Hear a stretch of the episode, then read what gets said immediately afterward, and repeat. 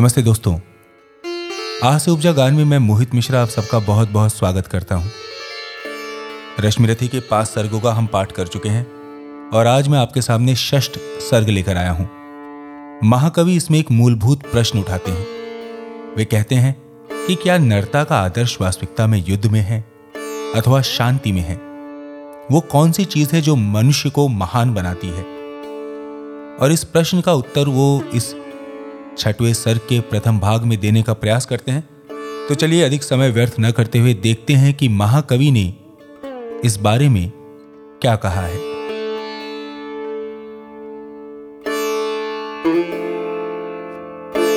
नरता कहते हैं जिसे, सत्व, क्या वो केवल लड़ने में है? पौरुष, क्या केवल उठा खड्ग मारने और मरने में है? तब उस गुण को क्या कहें? मनुज जिससे न मृत्यु से डरता है, लेकिन तब भी मारता नहीं, वो स्वयं विश्वहित मरता है। है वंदनीय नर कौन? विजय हित जो करता है प्राण हरण या सबकी जान बचाने को देता है जो अपना जीवन। चुनता आया जय कमल आज तक विजयी सदा कृपाणों से पर आह निकलती ही आई हर बार मनुष्य के प्राणों से। आकुल अंतर की आह मनुज की, इस चिंता से भरी हुई, इस तरह रहेगी मानवता, कब तक मनुष्य से डरी हुई, इस तरह रहेगी मानवता, कब तक मनुष्य से डरी हुई। पाश्विक वेग की लहर लहू में कब तक धूम मचाएगी, कब तक मनुष्यता पश्ता के आगे यो झुकती जाएगी ये जहर न छोड़ेगा उभार, अंगार न क्या बुझ पाएँगे। हम इसी तरह क्या हाय सदा, पशु के पशु ही रह जाएँगे। किसका सिंगार किसकी सेवा? नर का ही जब कल्याण नहीं, किसके विकास की कथा जनों के ही रक्षित जब प्राण नहीं? इस विस्मय का क्या समाधान रह रहकर ये क्या होता है? जो है अग्रणी वही सबसे आगे बढ़ धीरज खोता है।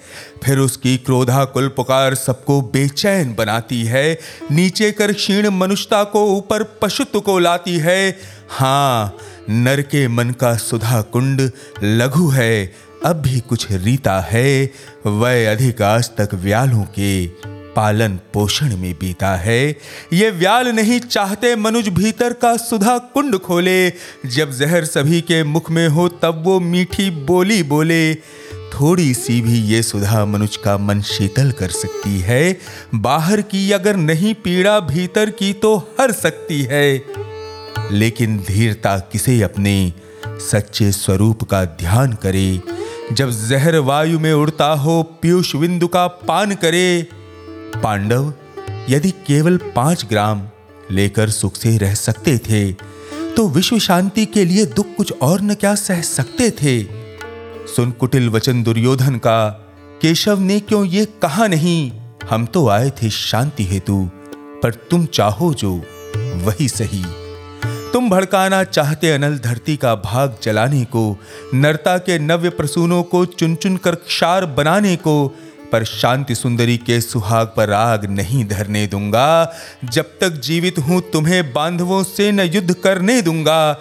लो, सुखी रहो, सारे पांडव फिर एक बार वन जाएँगे। इस बार मांगने को अपना वे स्वत्व न वापस आएँगे। धरती की शांति बचाने को, आजीवन कष्ट सहेंगे वे।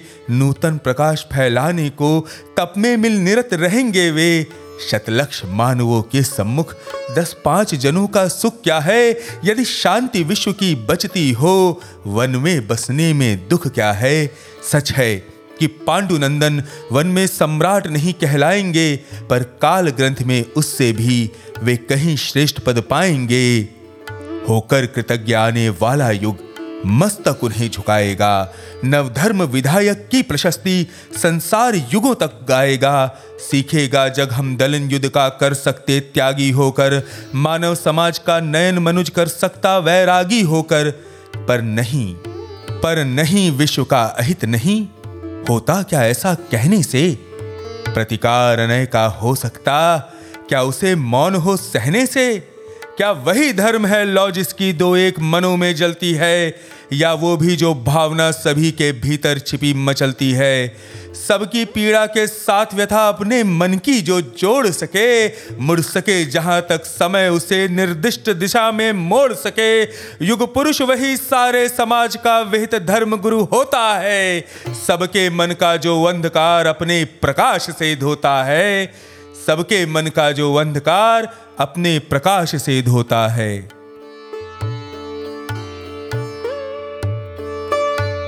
अब इसके बाद महाकवि कलयुग के ऊपर कटाक्ष करते हैं। सुनिएगा। द्वापर की कथा बड़ी दारूण, लेकिन कली ने क्या दान दिया? नर के वध की प्रक्रिया बढ़ी, कुछ और उसे आसान किया। पर हाँ, जो युद्ध स्वर्ग मुख था, वो आज निंद्य सा लगता है। बस इसी मंदता से विकास का भाव मनुज में जगता है। धीमी कितनी गति है। विकास कितना अदृश्य हो चलता है। इस महावृक्ष में एक पत्र सदियों के बाद निकलता है। थे जहाँ सहस्त्रों वर्ष पूर्व लगता है, वहीं खड़े हैं हम। है वृथा गर्व उन गुफावासियों से कुछ बहुत बड़े हैं हम। अनगढ़ पत्थर से लड़ो लड़ो किटकिटा नखों से, दांतों से, या लड़ो वृक्ष के रोम गुच्छ पूरित वज्जीकृत हाथों से, या चढ़ विमान पर नर्म मुट्ठियों से गोलों की वृष्टि करो, आ जाए लक्ष्य में जो कोई निष्ठुर हो सबके प्राण हड़ो। ये तो साधन के भेद, किंतु भावों में तत्व नया क्या है? क्या खुली प्रेम की आँख अधिक, भीतर कुछ बढ़ी दया क्या है? झर गई पूछ, रोमांत झरे, पशुता का झरना बाकी है। बाहर बाहर तन सवर चुका, मन अभी सवरना बाकी है। देवत्व अल्प, पशुता थोर, तम तोम प्रचुर परिमित आभा। द्वापर के मन पर भी प्रसरित थी यही आज वाली द्वाभा। बस इसी तरह तब भी ऊपर उठने को न रकुलाता था। पर पद पद पर वासना जाल में उलझ उलझ रह जाता था। और जिस प्रकार हम आज बेल बूटों के बीच खचित करके देते हैं रण को रम्य रूप विप्लवी उमंगों में भर के, कहते अनीतियों के विरुद्ध जो युद्ध जगत में होता है, वो नहीं जहर का कोष, अमृत का बड़ा सलोना सोता है।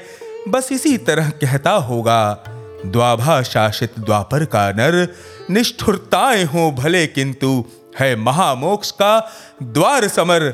सत्य ही सत्य ही सम्मति के पथ पर चल रहा चतुर मानव प्रबुद्ध कहता है क्रांति उसे, जिसको पहले कहता था धर्म युद्ध सो धर्म युद्ध छिड़ गया। स्वर्ग तक जाने के सोपान लगे। सदगति कामी नरवीर खड्ग से लिपट गवाने प्राण लगे। छा गया तिमिर का सघन जाल, मुंद गए मनुज के ज्ञान नेत्र। द्वाभा की गिरा पुकार उठी, जय धर्म क्षेत्र, जय कुरुक्षेत्र। हा धर्म क्षेत्र इसलिए कि बंधन पर अबंध की जीत हुई, कर्तव्य ज्ञान पीछे छूटा, आगे मानव की प्रीत हुई। प्रेमातिरेक में केशव ने प्रणभूल चक्र संधान किया भीष्म ने शत्रु को बड़े प्रेम से अपना जीवन दान दिया। तो ये षष्ठ सर्ग का प्रथम भाग मित्रों यहाँ पे समाप्त होता है और मैं पूरी उम्मीद करता हूँ कि आपको ये अच्छा लगा होगा। अगर आप YouTube पे मुझे सुन रहे हैं तो मेरे चैनल को ज़रूर लाइक और सब्सक्राइब कीजिए। अगर आप पॉडकास्ट में मुझे सुन रहे हैं तो प्लीज़ मेरे इस पॉडकास्ट को फॉलो कीजिए क्योंकि एक एक ऐसे एपिसोड को बनाने में बहुत मेहनत लगती है और इन पॉडकास्ट को डाउनलोड कीजिए। अपने मित्रों के साथ इन्हें साझा करने की कोशिश कीजिए।